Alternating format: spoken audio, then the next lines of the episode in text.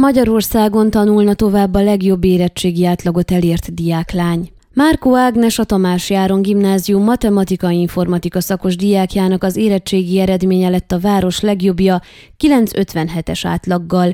Az olasz teleki lány számított a jó eredményekre, hiszen első tanuló volt az osztályában, azonban azt nem gondolta, hogy város szinten az első lehet. Elmondása szerint egy ilyen nagy téttel bíró vizsgára nem lehet utolsó percben felkészülni, ő például tudatosan és következetesen tanult a jó eredmények eléréséért.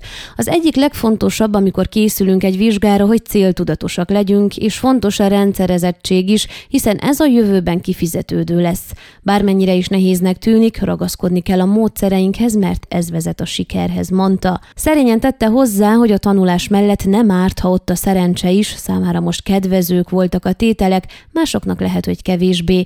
Összességében szerinte azért nincs oka panaszra, ami az idei tételeket illeti, elmondása alapján, aki kicsit is készült, az meg tudta szerezni legalább az átmenő jegyet.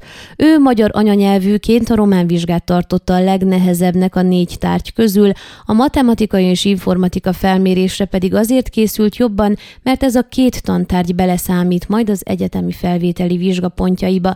Ágnes elárulta, hogy a Budapesti Műszaki és Gazdaságtudományi Egyetem informatika szakára készül, a jegyeit pedig átszámolják a magyarországi pontozási rendszer alapján, ezért is volt fontos számára a sikeres felvételihez minél jobb eredménnyel zárni középiskolai tanulmányait.